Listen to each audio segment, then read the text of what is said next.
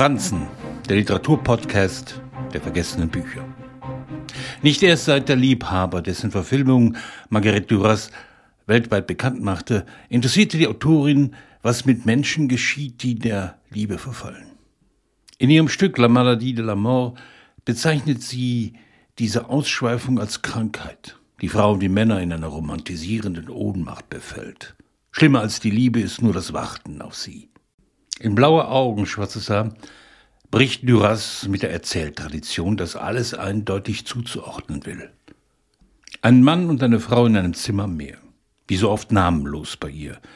Desto schonungsloser, was gedacht, was gefühlt wird. Nur die Nächte verbringt die Frau mit dem Mann.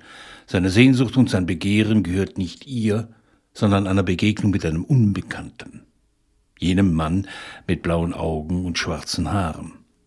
Die Frau lässt sich für diese Begegnungen bezahlen, die vor allem von Befremden geprägt sind.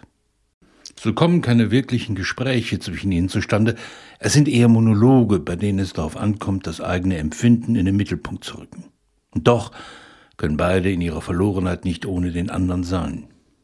Ein ungebremstes Spiel mit der Lust an der Verzweiflung. Die unausgesprochene Frage, ob nicht im Schmerz die wahre Liebe zu finden ist, schwebt über den Nächten. Dass beide womöglich denselben zugeneigt sind, ist einer jener perfiden Stricke, die Marguerite Duras gerne auslegte. Am Ende betrügt der Mensch sich selbst.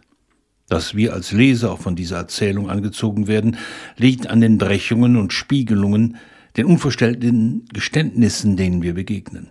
Blaue Augen, schwarzes Meer ist keine Romance, keine Flucht in Lügen, kein Vorspielen eines Happy Ends, keine besänftigende Sehnsucht.